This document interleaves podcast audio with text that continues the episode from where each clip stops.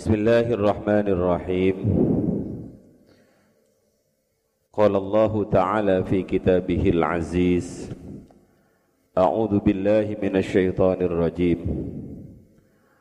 لقد جاءكم رسول من أنفسكم عزيز عليه ما عنتم حريص عليكم بالمؤمنين رؤوف رحيم. فإن تولوا فقل حسبي الله لا إله إلا هو عليه توكلت وهو رب العرش العظيم Bersyukur kita kepada Allah Subhanahu wa taala karena mulai malam ini kita ditakdir oleh Allah menjumpai mendapati bulan yang sangat amat mulia bulan yang begitu mulianya sehingga bulan ini dipilih oleh Allah untuk menjadi bulan atas lahirnya makhluk Allah yang paling mulia. Bulan Rabiul Awal itu anak-anakku adalah bulan yang sangat istimewa. Kenapa dia menjadi istimewa? Karena bulan inilah yang dipilih oleh Allah menjadi bulan tempat lahirnya baginda Rasul. Rasulullah itu mulia bukan karena waktu, bukan karena saat, bukan karena tempat. Demikian yang disampaikan oleh Sayyid Muhammad Alawi bin Alwi Al-Maliki.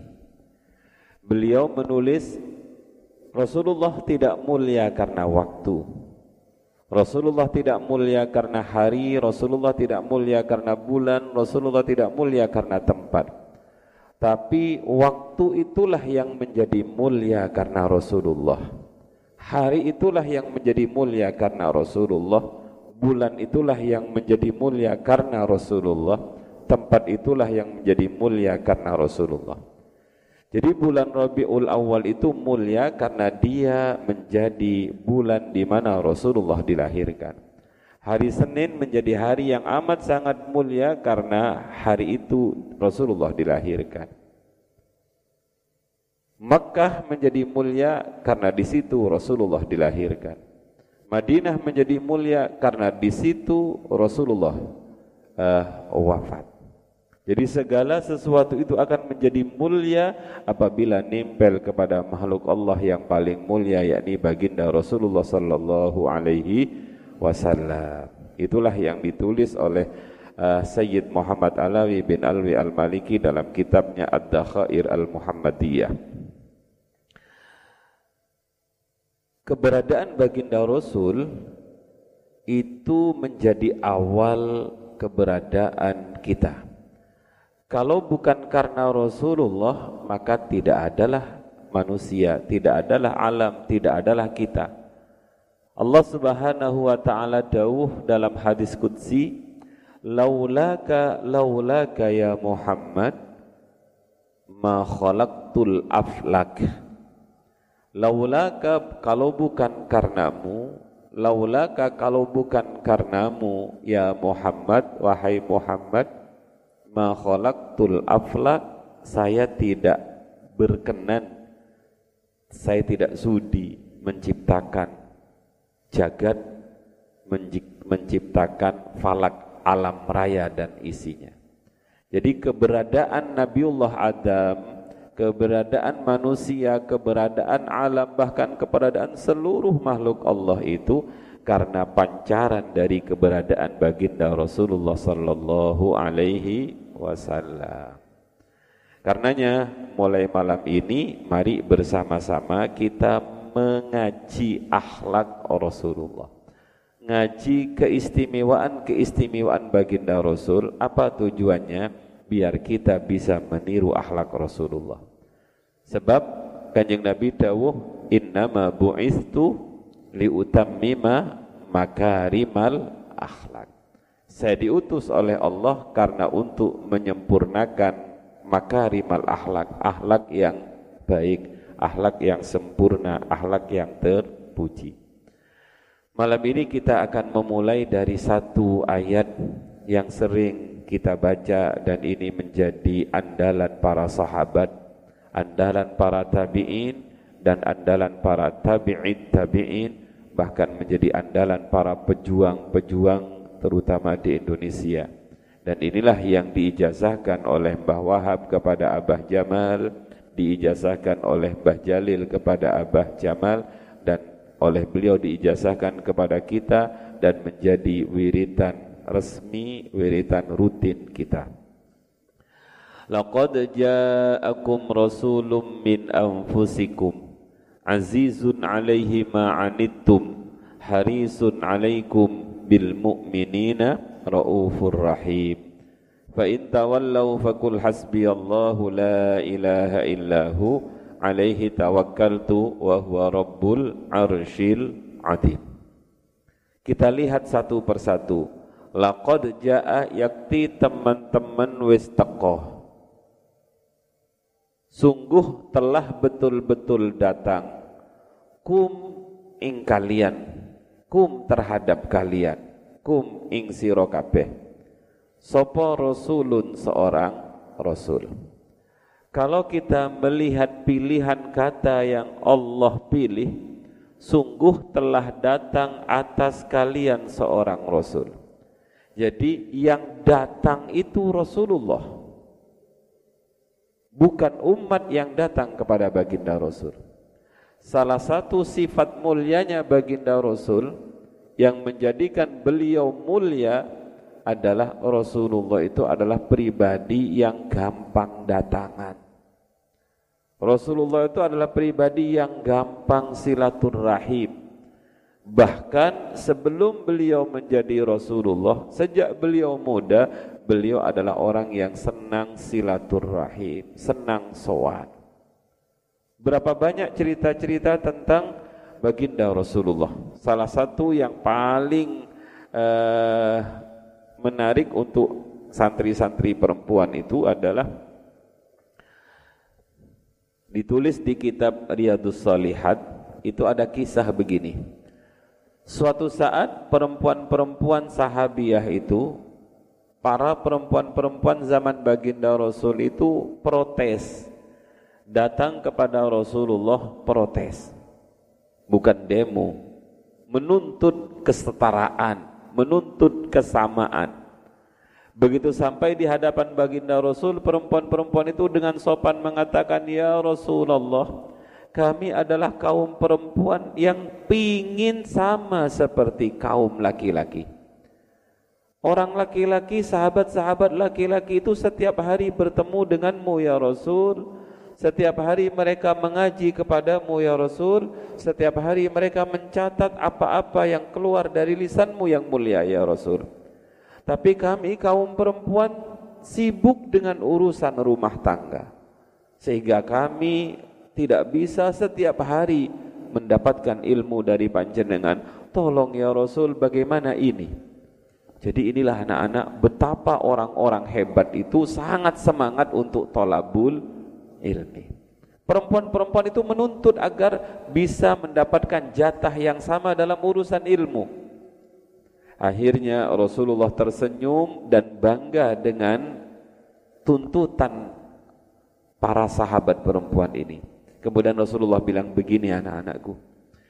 Ya mohon maaf kalau begitu. Bagaimana kalau kalian musyawarah? Kumpulkan semua perempuan, ajak mereka musyawarah, kapan waktu mereka longgar, kumpul bareng-bareng di mana, jam berapa, hari apa, Nanti kalau mereka sudah berkumpul, saya akan datang kepada mereka. Jadi Rasulullah bukan bilang, datanglah kalian semua kepadaku, nanti saya ngaji, tidak. Rasulullah bilang kepada para perempuan itu, kumpullah kalian semua di mana, kapan waktunya, saya akan datang kepada kalian. Laqad ja'akum rasulun. Akhirnya para perempuan, para sahabat itu merasa senang, kemudian mereka pulang dengan kabar gembira, kemudian mereka bermusyawarah, kemudian ditentukan hari, waktu dan tempat sehingga mereka kumpul dan Rasulullah datang memberikan pelajaran. Ini mungkin muslimatan pertama dalam sejarah ini. Jadi perempuan-perempuan kumpul kemudian ngaji. Inilah dalil pengajian. Jadi datanglah Rasulullah rutinan dengan para sahabat perempuan. Laqad ja'akum rasulun. Bahkan Rasulullah itu tidak berpikir satu dua kali ketika beliau mau silaturahim. Suatu saat pamannya yang jahat Abu Lahab itu pernah ingin menjebak Rasulullah. Bukan pernah berkali-kali. Salah satu jebakan yang dibuat oleh Abu Lahab adalah dia berpura-pura sakit. Tapi sebelum dia berpura-pura sakit di depan pintunya itu digali jurang yang agak dalam perangkap di atasnya dikasih uh, papan atau apa sehingga disamarkan ini kayak ranjau begitu. Kemudian setelah selesai, Abu Lahab bilang kepada budaknya, "Hei, kamu parani sana Muhammad. Bilang pada Muhammad, kalau saya sakit, pasti dia Muhammad akan datang menemui saya." Anak-anakku, budaknya berangkat menemui baginda Rasulullah. Hei Muhammad, ada kabar yang tidak enak. Pamanmu sakit, dan ingin dikunjungi oleh engkau. Ya, saya akan datang sebentar lagi. Tanpa berpikir satu, dua, tanpa berpikir curiga Nabi Muhammad akan tipu muslihat Abu Lahab, beliau berangkat. Berangkat beliau ingin menemui Abu Lahab. Laqad ja'akum rasulun. Apa yang terjadi? Nabi Muhammad punya intel yang luar biasa. Siapa itu? Malaikat Jibril. Begitu Nabi Muhammad melangkah, hampir saja beliau menginjak ranjau itu. Ah, Malaikat Jibril bilang, stop. Stop ya Muhammad. Kenapa kan? Stop pokoknya. Gih. Muhammad, jangan kau teruskan langkahmu. Di depanmu itu jurang yang sengaja dibuat untuk mencelakakan kamu. Nabi Muhammad enggak marah waktu itu. Nabi Muhammad tersenyum kemudian bilang kepada budak, hei kang kang sini tolong sampaikan kepada paman ya saya sudah datang tapi saya ada acara lain saya tak balik. Baliklah Nabi Muhammad tapi beliau sudah titip salam kepada uh, budaknya Abu Lahab. Abu Lahab ngintip dari jendelanya gitu. Eh gak datang. Eh gak mereni Begitu Nabi Muhammad balik, Abu Lahab langsung bangun, berdiri, lari, mengejar Muhammad. Lupa dia dengan jurang yang dia gali sendiri. Ini namanya jurang makan, nah, makan sendiri, menggali jurang untuk dirinya sendiri. Gerbuk jatuhlah Abu Lahab. Nabi Muhammad terus berjalan. Budak-budaknya Abu Lahab itu bingung mereka ada yang mengambil tali, ada yang mengambil ondo, ada yang mengambil galah, semuanya ingin menyelamatkan. Tapi begitu tali dilemparkan ke dalam jurang itu, ternyata jurang itu semakin dalam. Ditambah talinya, disambung talinya, tetap tidak sampai. Dipegang oleh Abu Lahab. Ini namanya mungkin yang marah itu tanah itu. Tak, tak telan sisan gitu. Akhirnya dia menjerit dari bawah tanah, dari bawah jurang itu, eh, oh marah-marah namanya Tuhan. Oh, jangan kamu yang nolong, jangan kalian yang angkat saya. Pasti kalian tidak bisa kejar sana Muhammad, hanya dia yang bisa nolong saya. Larilah para budak-budak itu mengejar baginda Rasul. Begitu dikejar, sampai Eh Muhammad, Muhammad, pamanmu jatuh, pamanmu jatuh. Kira-kira kalau kamu dibilang begitu gimana? Syukur, mampus sisan gitu. Nabi Muhammad bilang, oh iya jatuh. Kenapa memang? Anu, dia minta tolong. Sebab hanya engkau yang bisa nolong katanya.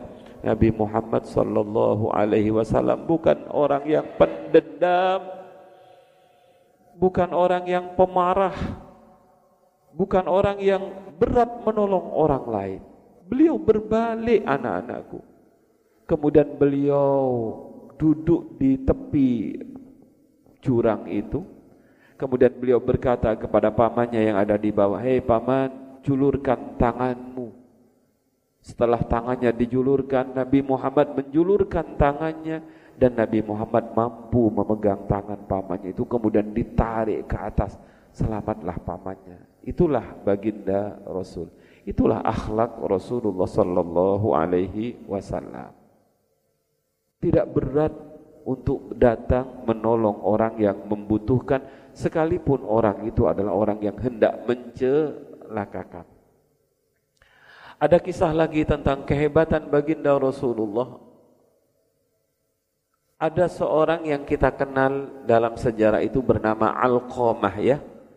Alqamah itu adalah sahabat yang ketika mau meninggal tidak bisa membaca kalimat asyhadu alla ilaha illallah, tidak mampu mengucapkan kalimat la ilaha illallah, bahkan dia tidak mampu mengucapkan kalimat Allah enggak mampu. Akhirnya berita tentang Alqamah ini sampai kepada baginda Nabi Muhammad sallallahu alaihi wasallam. Kemudian Nabi Muhammad mengutus beberapa orang sahabat yang diutus waktu itu adalah Ammar bin Yasir, Bilal bin Rabah dan sahabat Suhaib. Ini adalah budak-budak hebat, ini adalah orang-orang miskin yang luar biasa hebatnya. Tolong lihat seperti apa keadaan Al-Qamah. Begitu para sahabat ini datang dan mentalkin Al-Qamah dari telinganya, ayo ikuti saya, La ilaha illallah. Ternyata geleng-geleng gak bisa. Sahabat ini berat mengucapkan kalimat La ilaha illallah. Kemudian sahabat tiga ini pulang menempui Rasulullah Ya Rasulullah Al-Qamah tidak bisa mengucapkan kalimat La ilaha illallah. Al-Qamah bahkan gak mau mengucapkan lafaz Allah. Kemudian Rasulullah faham Kemudian beliau bertanya, apakah Alqamah punya orang tua yang masih hidup? Iya ya Rasul, ada. Dia masih memiliki ibu yang sudah amat sangat tua. Rasulullah kemudian dengan santun mengatakan, kamu datangi ibunya sana. Sampaikan salam saya, bilang kepada ibunya Alqamah, saya Muhammad akan silaturahim jadi Nabi yang ingin datang sampaikan kepada ibunya Alqamah, saya Muhammad minta waktu untuk sowan kepada beliau. Akhirnya Bilal, Ammar dan Suhaib mendatangi ibunya Alqamah kemudian berkata Assalamualaikum warahmatullahi Waalaikumsalam warahmatullahi wabarakatuh Ibu saya Ammar ini saudara saya Bilal ini saudara saya Suhaib Kami adalah utusan baginda Nabi kami diutus Rasulullah untuk sowan ke ibu. Masya Allah. Rasulullah mengutus kalian sowan pada saya. Apa yang bisa saya bantu untuk Rasulullah? Anu bu panjenengan diutus siap-siap sebab kanjeng Nabi nyuwun wekdal badhe sowan pada panjenengan. Pemimpin yang luar biasa hebatnya. Ibunya Alkoma orang kecil yang tidak terkenal tapi hendak didatangi oleh Rasulullah. Perempuan tua yang sudah bertongkat ini kemudian berkata kalau bahasa jombangannya begini, ketemu pirang perkoro gitu ya. Apa bahasa? Bahasa Indonesianya ketemu pirang perkoro itu apa sih? Apa, Bil? Ketemu pirang perkoro, ketemu berapa perkara gitu ya. Ketemu pirang perkoro, apa jadinya Rasulullah kok mau sowan kepada saya? Siapa saya ini? Sekalipun saya berjalannya harus tertatih-tatih dengan dibantu tongkat, jangan sampai Rasul yang datang pada saya, biarkan saya yang sowan kepada baginda Rasul. Akhirnya perempuan tua ini dengan tertatih-tatih dibantu tongkatnya, dibantu oleh tiga sahabat Bilal, Suhaib dan Ammar, sowan kepada baginda Rasulullah sallallahu alaihi wasallam. Singkat cerita kalian semua sudah tahu Kemudian Rasulullah memberitahu bahwa anaknya tidak bisa mengucapkan kalimat syahadat, anaknya tidak bisa mengucapkan kalimat la ilaha illallah, anaknya tidak bisa mengucapkan kalimat Allah. Saya yakin itu semua karena dosa anak pada ibu. Betulkah anaknya ibu berdosa kepada ibu, bersalah kepada ibu? Iya ya Rasul, sakitnya tuh di sini ya Rasul. Apa maksudnya bu? Dia Alqomah itu adalah anak saya. Saya lahirkan dia. Saya susui dia. Saya besarkan dia. Semuanya untuk dia ketika kecil. Tapi saat dia menikah dengan seorang perempuan cantik, lantas kemudian dia melupakan saya, mendahulukan istrinya, mengalahkan saya. Bahkan apa yang sudah diberikan kepada saya diminta lagi karena tidak disetujui oleh istrinya. Sakit saya ya Rasul. Karena sakitnya hati ibu inilah berat akibatnya kepada Alqamah sehingga beliau tidak mampu mengucapkan kalimat la ilaha illallah. Jangan pernah main-main dengan ibu.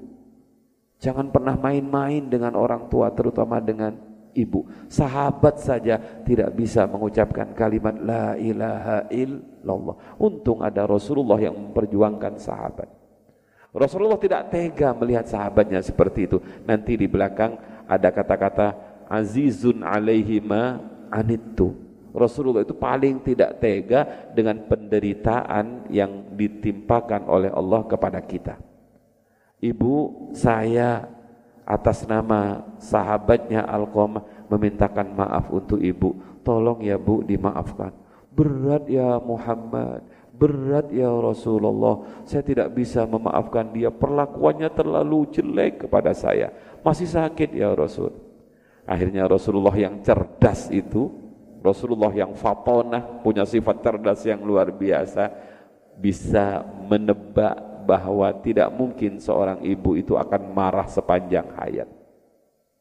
Ya sudah bu, karena sampean tidak bisa memaafkan Alqamah, Hai hey Bilal, sahabatku, Ammar, sahabatku, Suhaib, sahabatku, kalian segera ke pom bensin. Kalau sekarang kan ke pom bensin ya.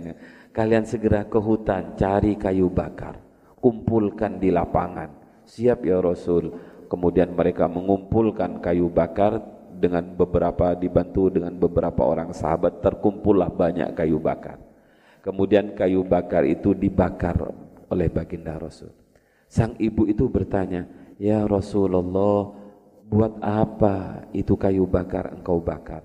Anu bu anakmu sudah enggak berguna gak mengucapkan kalimat syahadat tidak bisa karena tidak dimaafkan oleh sampean maka biarlah dia disiksa di dunia saja asalkan di akhirat dia tidak disiksa maksudmu ya Rasul akan saya lemparkan dia ke kubangan api itu biar dia tahu rasa akibat menyakiti ibunya bagaimana hati ibu ini anak-anak dia tidak akan sampai hati melihat buah hatinya dibakar di depan mata. Ya Rasulullah, mana kuat saya melihat buah hati saya engkau bakar hidup-hidup. Saya ibunya Alqamah dengan ini memaafkan seluruh kesalahan Alqamah. Kemudian apa yang terjadi? Alqamah bisa mengucapkan kalimat asyhadu an la ilaha illallah wa asyhadu anna muhammadar rasulullah. Saya hanya mencontohkan Rasulullah ingin ketemu dengan ibu itu.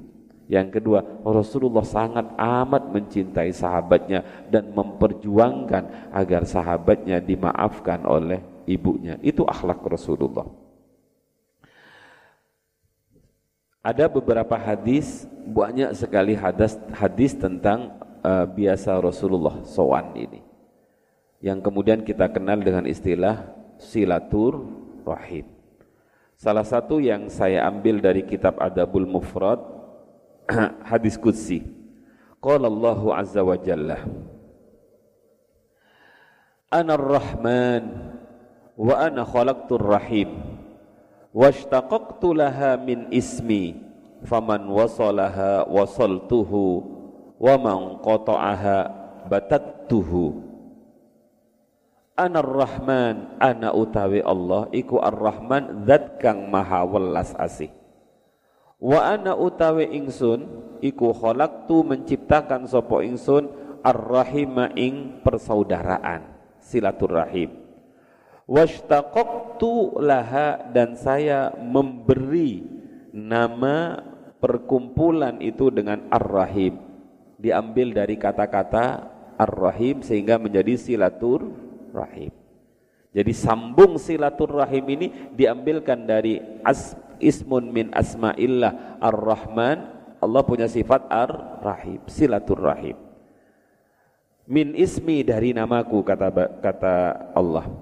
Faman wasalaha wasaltuhu barang siapa yang menyambung persaudaraan menyambung silaturrahim wasaltuhu saya juga akan menyambung orang itu jadi syaratnya wusul pada Allah itu adalah wusul dengan manusia Bagaimana kalau diambil kebalikannya? Jangan berharap akan ada orang yang wusul ilallah kalau dia tidak bisa wusul dengan manusia. Kalau dia memutus tali silaturahim.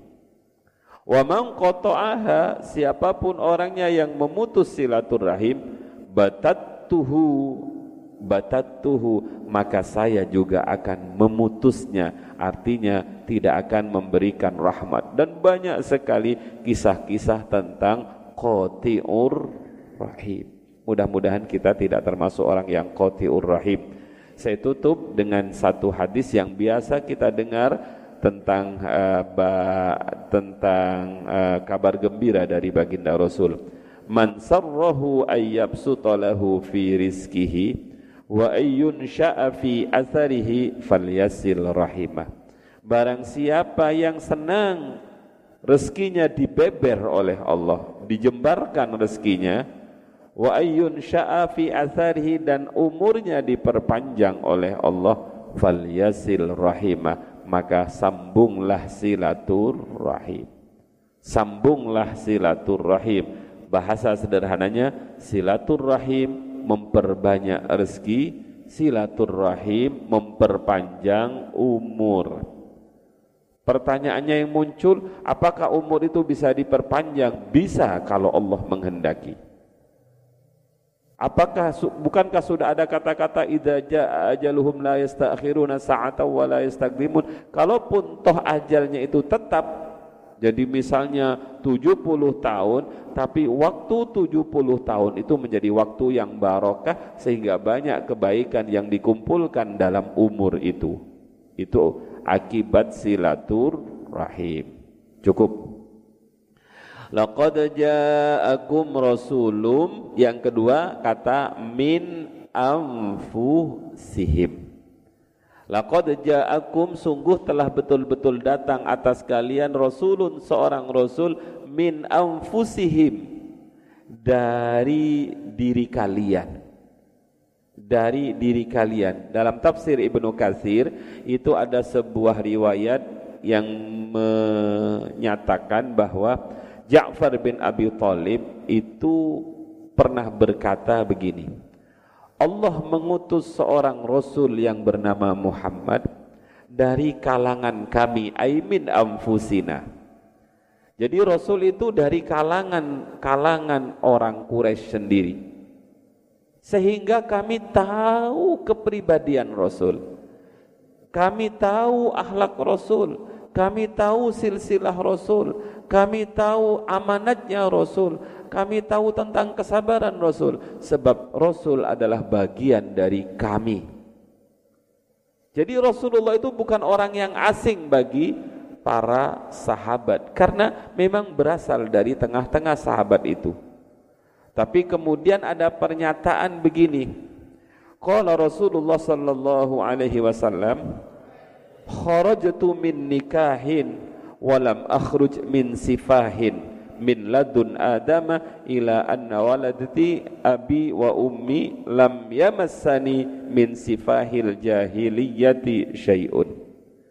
Apa artinya? Saya Muhammad kata baginda Nabi kharajtu min nikahin lahir dari pernikahan.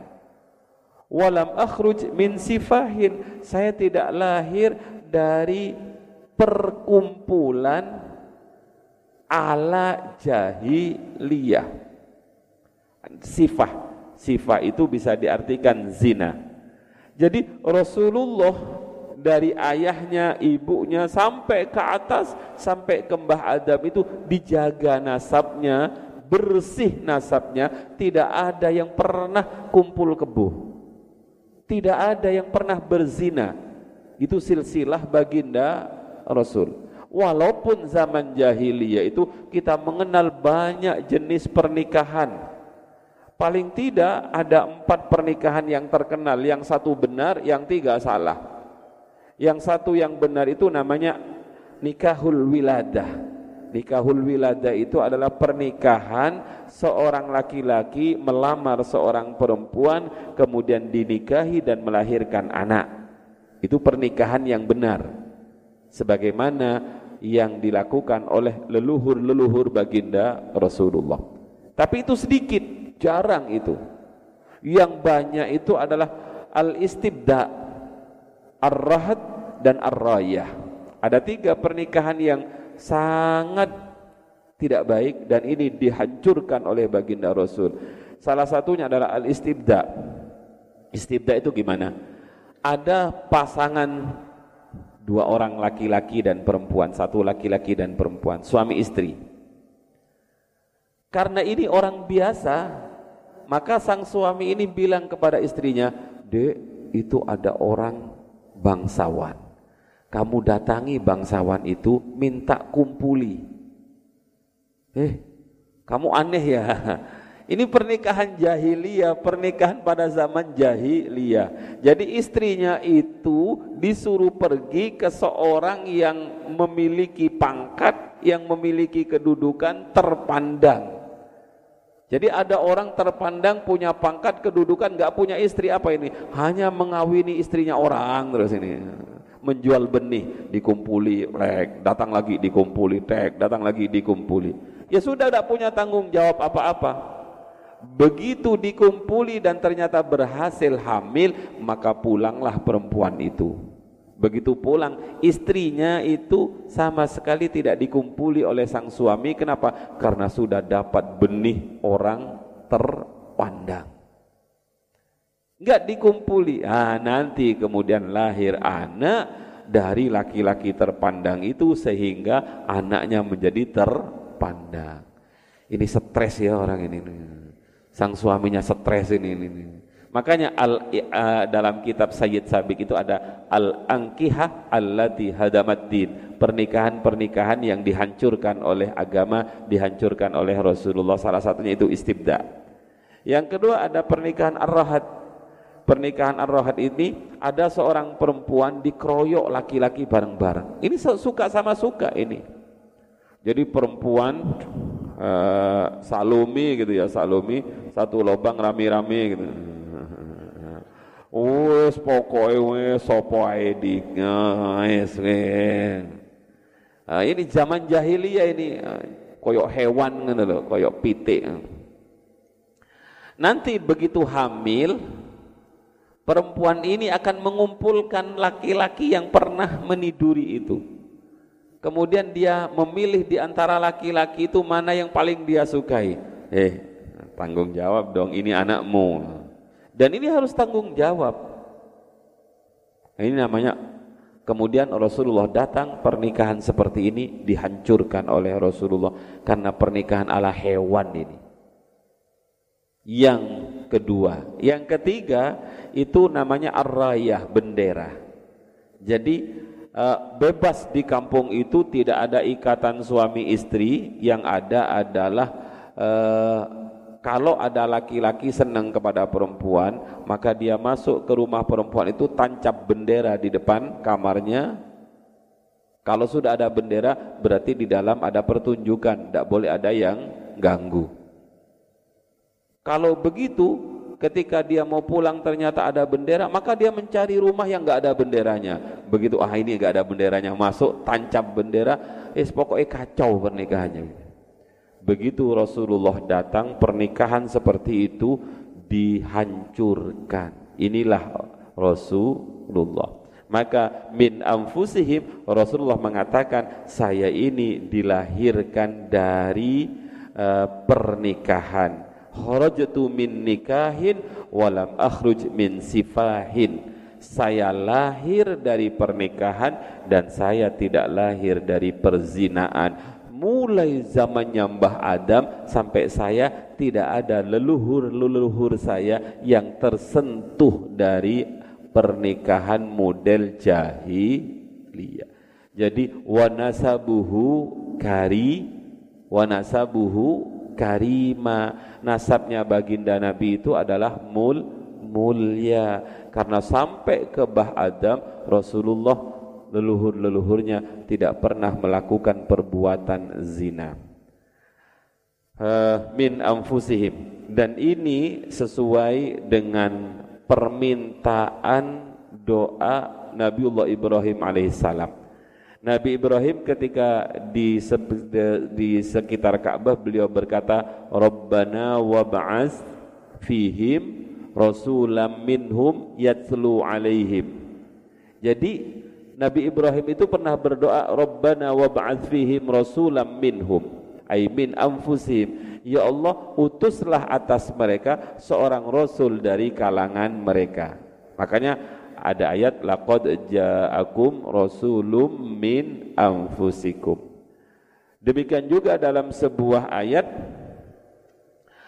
Laqad mannallahu 'alal mu'minina id ba'atsa fihim rasulam minhum ay rasulam min anfusim dalam surat Ali Imran ayat 164 itu Allah dawuh laqad mannallahu 'alal mu'minina id ba'atsa fihim rasulam min anfusihim.